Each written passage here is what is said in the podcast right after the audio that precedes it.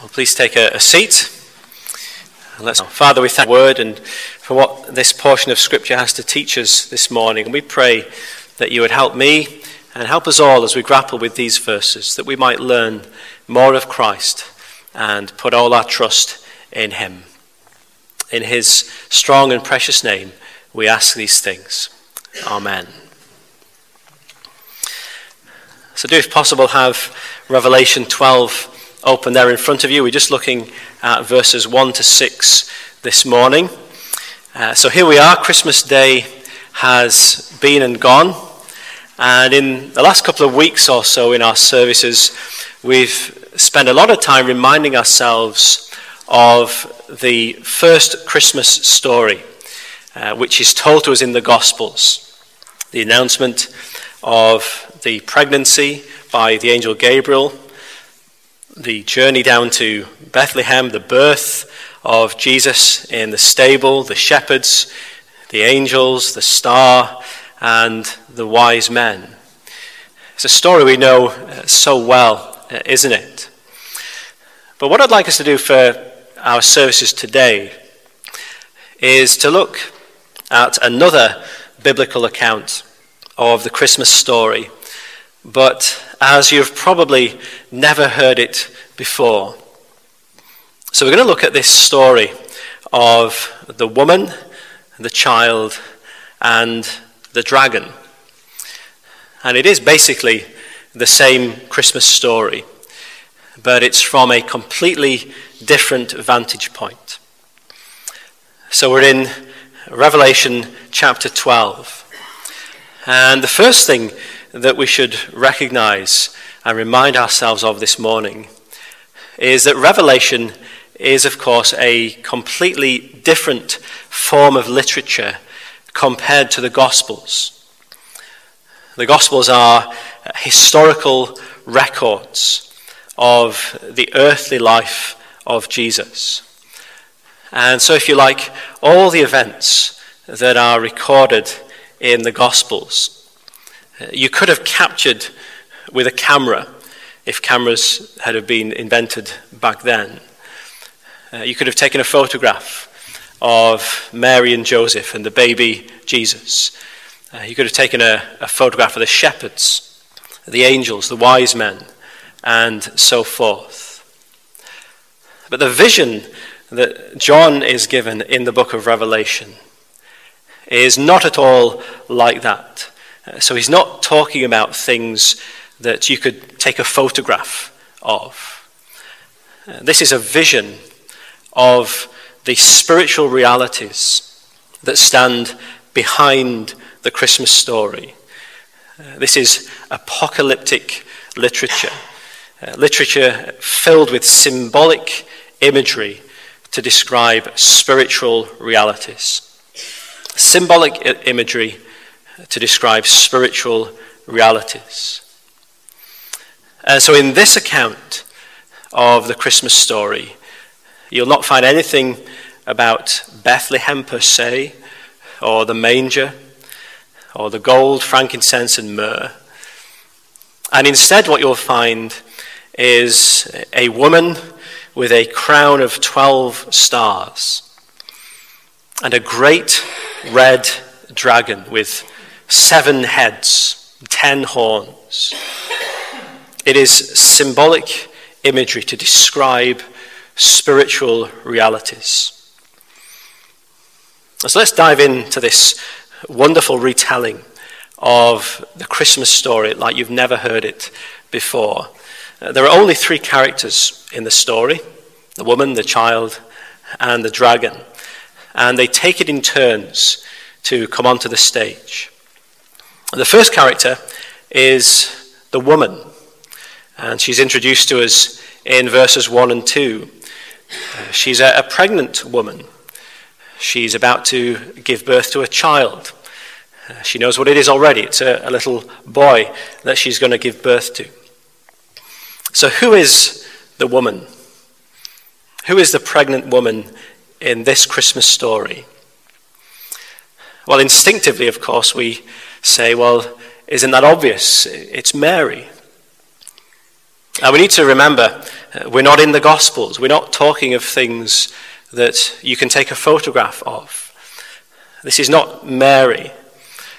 Rather, the woman in this story is a symbol of the people of God. And in particular, at this stage in the story, she represents the Old Testament people of God, the people of Israel. Notice she has on her head a crown of 12 stars. That's a clue to her identity, symbolizing the, the 12 tribes of the people of Israel, God's Old Testament people. And what do we find out about this woman? Well, there are basically two things we discover about the woman. Firstly, she's glorious. She's glorious. Look at the description of her in verse 1. She's clothed with the sun. Uh, she's radiant, brightly shining. Something of the, the glory of her God is reflected in her. She is, as it were, a light to the nations. No one on earth shines as gloriously as she does. And what is more, she has the moon under her feet, so she's standing on the moon. And often in the Bible, the moon is a, a symbol of permanence or reliability. So from full moon to full moon, we know exactly where the moon's going to be in the sky, and we know exactly what it's going to look like each night. It is fixed in its course.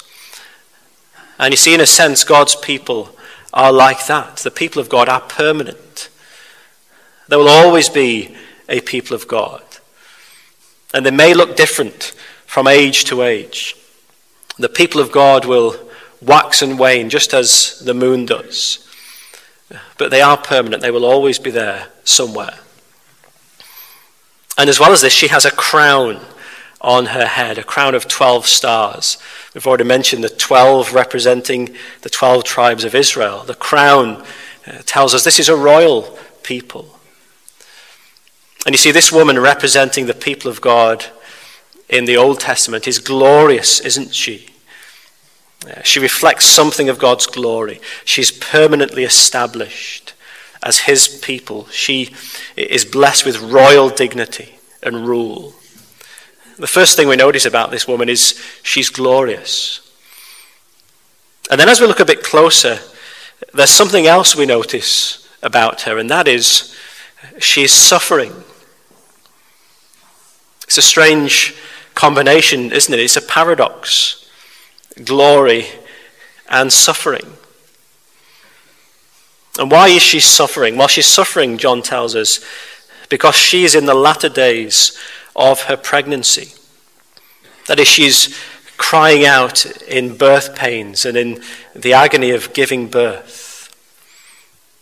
And we might put it like this her suffering is by virtue of the fact that she is united with this child who is to be born. Imagine a young woman goes to her doctor, and the doctor says to her, Well, what seems to be the problem? And the woman says, Well, I've been experiencing all sorts of pains and, and suffering these past few months, but I just don't know what the problem is. Um, my stomach has suddenly grown much, much bigger. Uh, sometimes it even moves around unexpectedly and, and suddenly. I've been feeling so sick, especially in the mornings. And as well as that, just today, I've started having these strange contractions in my abdomen every few minutes. Now, you'd hardly need a, medical degree to diagnose what was going on uh, with that woman, would you? Uh, the doctor would say, Well, of course, this is pregnancy. And all of that pain and all that suffering is not a strange thing. It is by virtue of the fact that you are with child. And your life is entirely bound up with Him. And you can only rightly understand what you're going through in relation to the fact that there is a child on its way. And you see, in a similar way, God's Old Testament people, the people of Israel, they went through times of great suffering. And they did so by virtue of the fact that they were the people who were to bring forth this special child, this Messiah. And so, as it were, the Old Testament people of Israel were collectively pregnant with a child. And all throughout that story of the Old Testament, the people of Israel suffered by virtue of that fact. Their life was bound up with Him. And their story was really His story. And you cannot rightly understand all the pain and all the suffering that they went through in the Old Testament apart from the fact that this special child was going to be born to them. That's why they were a people marked with both glory and suffering. And it has to be said, this is what life is like for the people of God on earth in every age, isn't it? Not just the Old Testament people of, uh, of Israel, God's people back then. For God's people on earth, it is always this strange, paradoxical combination of glory and suffering. Always those two things here on earth. On the one hand, we are a glorious people. We reflect to some degree the glory of God shining in our lives. There's something different about us. And as God's people, we are established permanently as His people, more permanent, more immovable than even the moon itself. And we're a people blessed with royal dignity citizens of a divine kingdom. Make no mistake, the church on earth is glorious. Glorious things of you are spoken. And yet, alongside that, the people of God suffer here on earth. And our suffering is by virtue of the fact that our life as God's people is bound up with Christ. As Paul puts it, we always carry in our body the death or even the dying of Jesus. We're united to the, the Christ who suffered. And therefore, there is a degree of suffering that comes our way as Christians simply by virtue of the fact that we're united with Christ. And so the woman in the story stands for the people of God, a, a people marked with both glory and suffering here on earth. At the end of verse 2, this, this birth of this special, long expected child is about to happen. In other words, Christmas is coming. Jesus is about to be born. And then before the child is born, suddenly the second of these three characters comes onto the stage. And this is the dragon. Now, we don't have to figure out who the dragon is because John explicitly tells us who the dragon is. Look at verse 9 for a second he says there, the great dragon was thrown down, that ancient serpent who is called the devil and Satan, the deceiver of the whole world. See, the dragon is Satan, this great enemy of God and the enemy of God's people. And what do we find out about the dragon in these verses? Well, the first thing we notice about him is that he's powerful. Verse 3 Behold, a great red dragon with seven heads and ten horns, and on his heads seven diadems.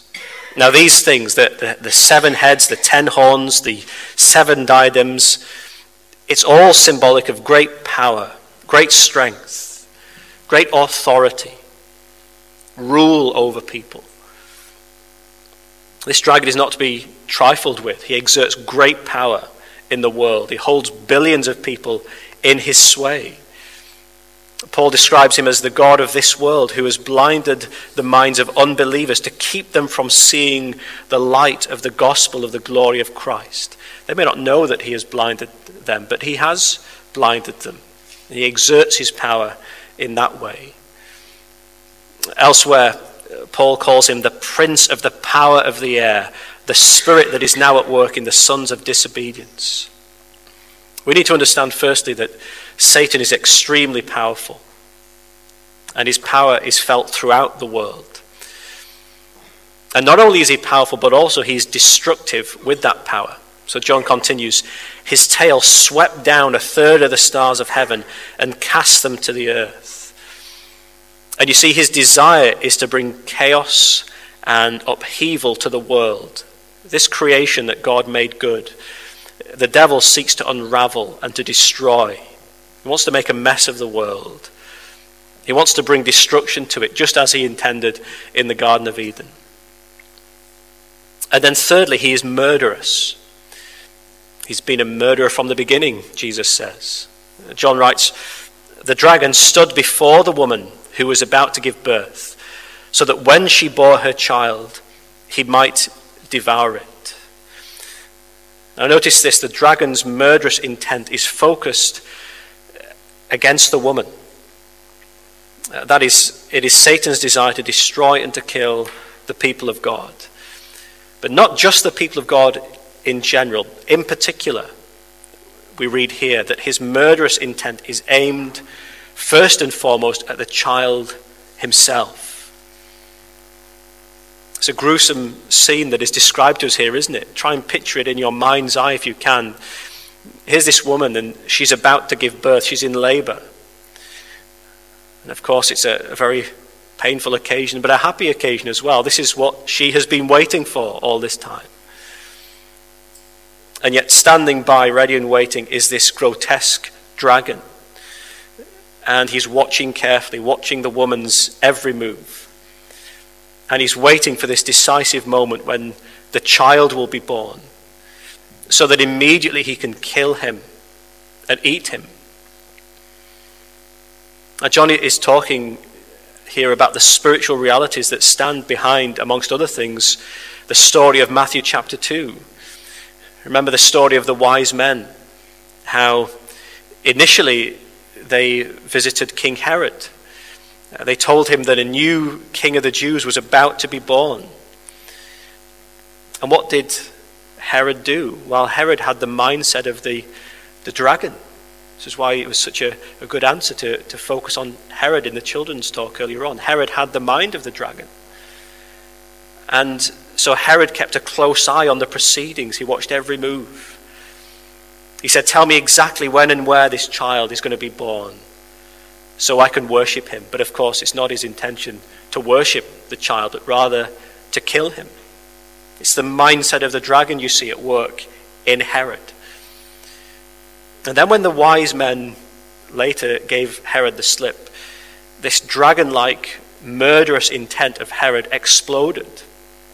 Matthew tells us Herod, when he saw that he'd been tricked by the wise men, became furious, and he sent and killed all the male children in Bethlehem and in all that region who were two years old or under. I don't misunderstand John's vision here. He's not saying the dragon is Herod. We've seen already the dragon is Satan. But the dragon, you see, is powerful and he is destructive and he's murderous. And he exerts his influence through all of those who are under his sway.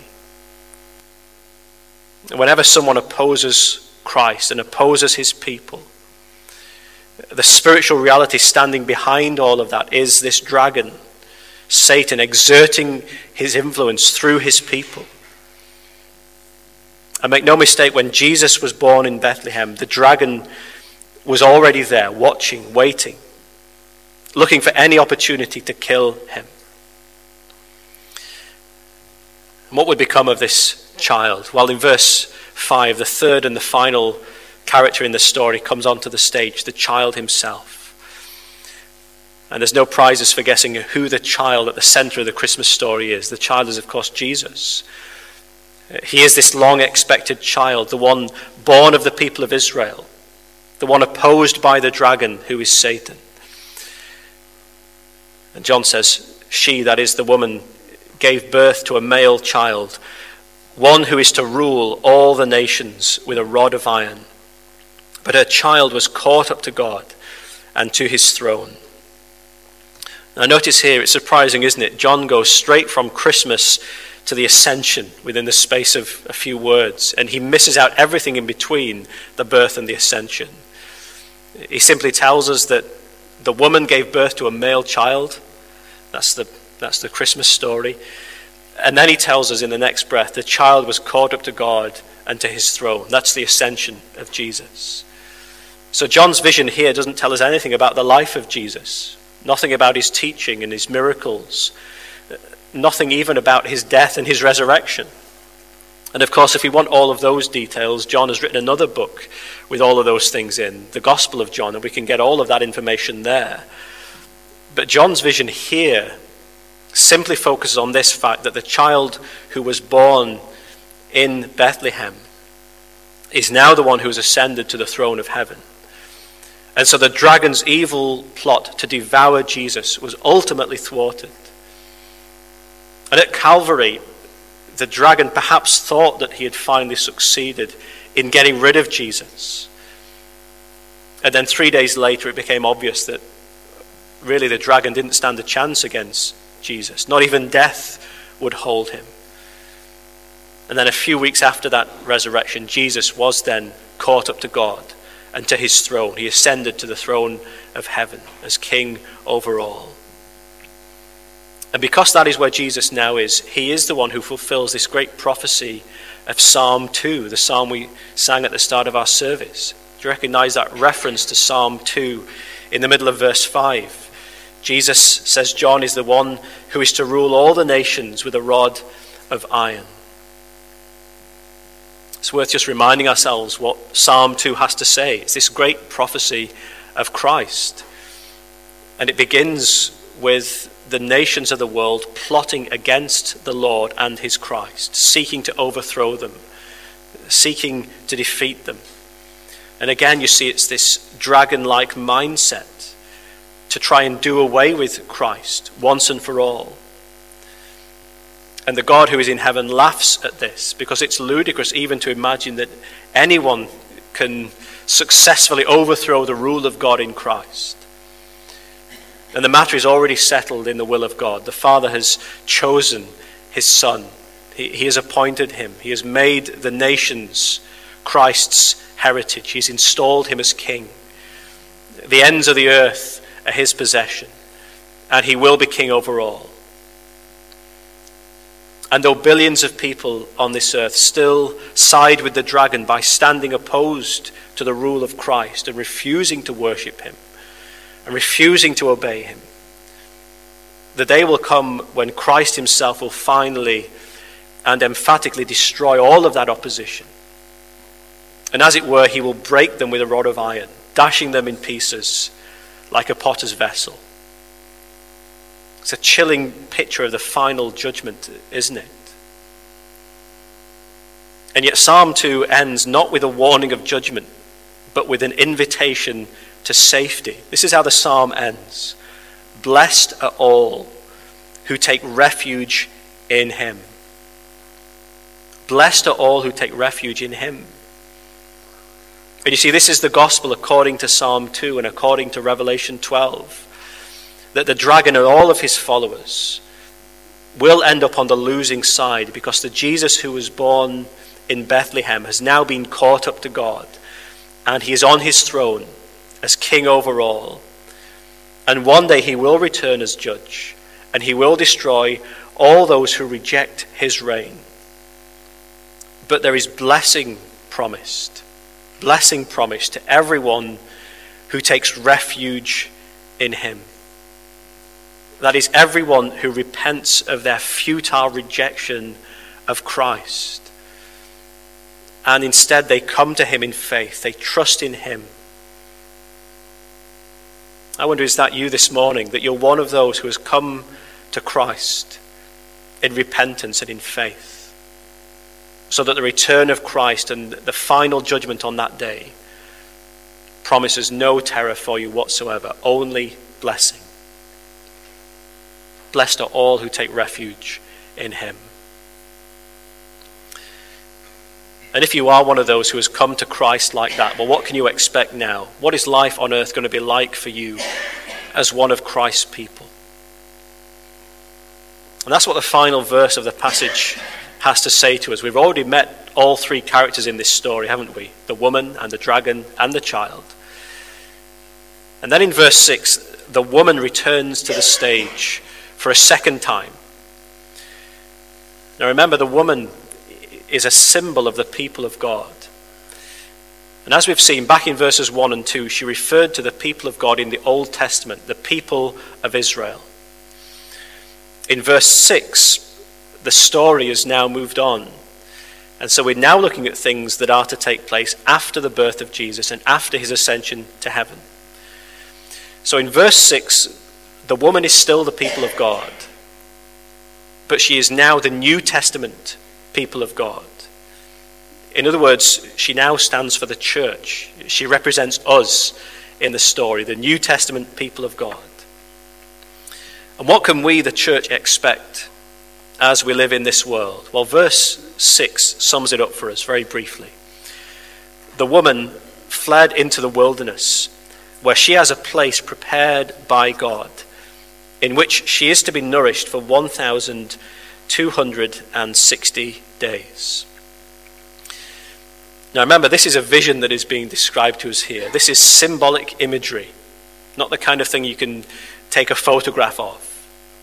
Uh, we're not to take these things literally. Uh, the imagery of the wilderness and the 1,260 days, what do they mean? What do they teach us? If it's not a literal 1,260 days or a, a literal wilderness. Well, consider this. This is always a, good question to ask when you're reading Revelation yourself and you come to something that, that puzzles you. Ask this question what does it remind you of in the rest of the Bible? What does it remind you of in the rest of the Bible when you read here about the people of God going into the wilderness?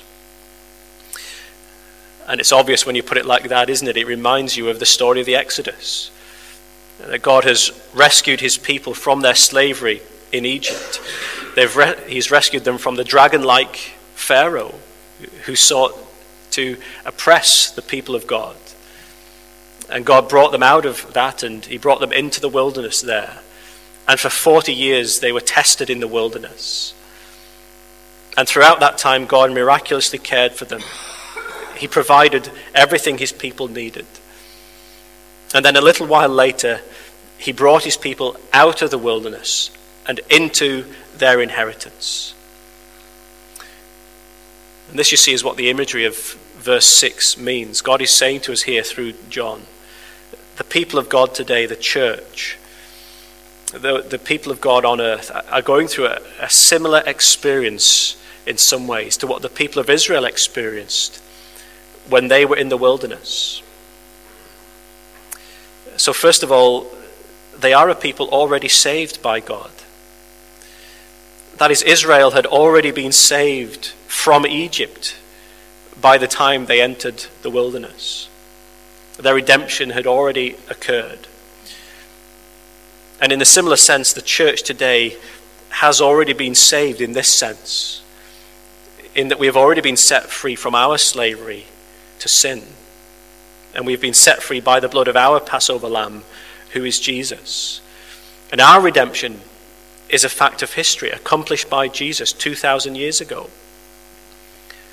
And so here's the positive side of it. The fact that we're in the wilderness represents the fact, firstly, that redemption has already come to us as God's people in the world today.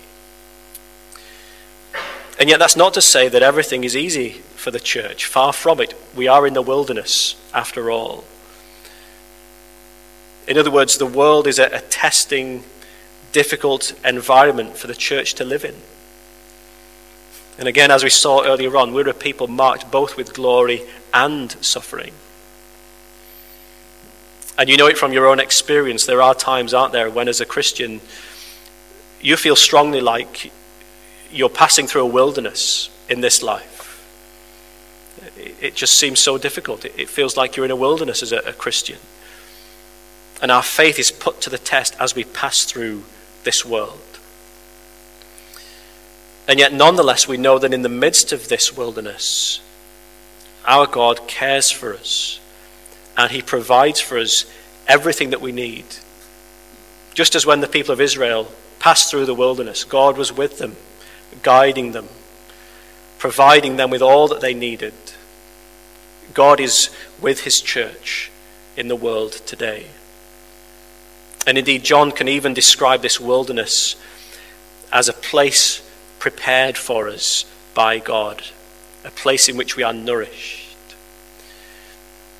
And you see, he's saying, even though the church today is in the wilderness, God has gone before us, as it were. He has prepared a place for us. He has nourished, He is nourishing us in this world. He has mapped out our journey through this world. And He will be with His church every step of the way along the journey, providing everything that is needed every day of that journey. And what is more, the church will soon be home. The church will soon be home.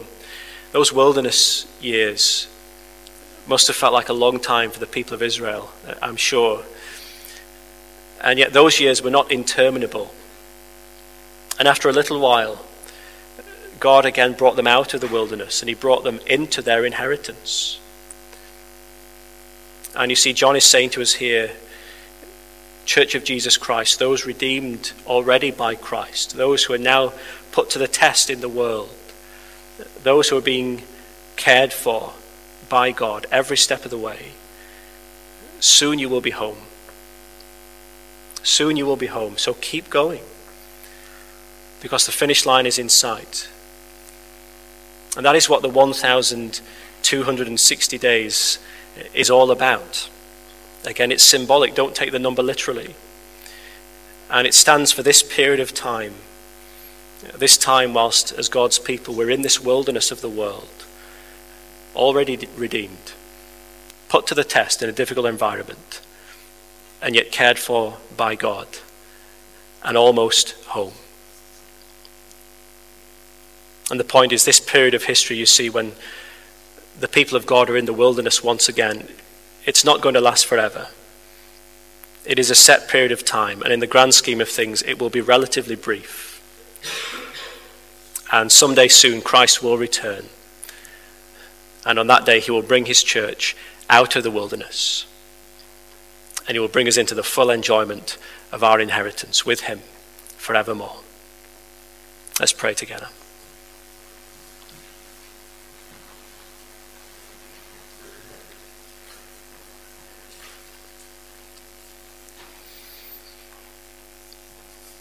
Our Father, we thank you for the amazing vision given to us in these verses as told by John.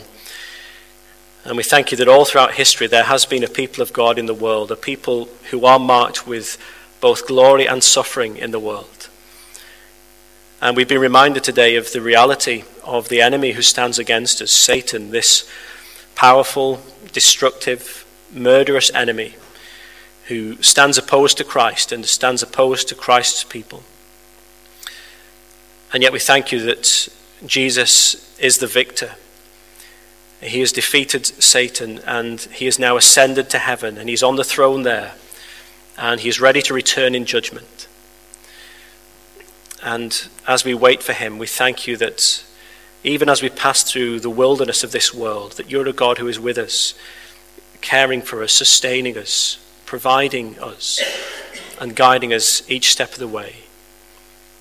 And we pray that one day soon, this period of history in which we currently live will draw to a close when Christ returns and brings salvation to us who are waiting for him.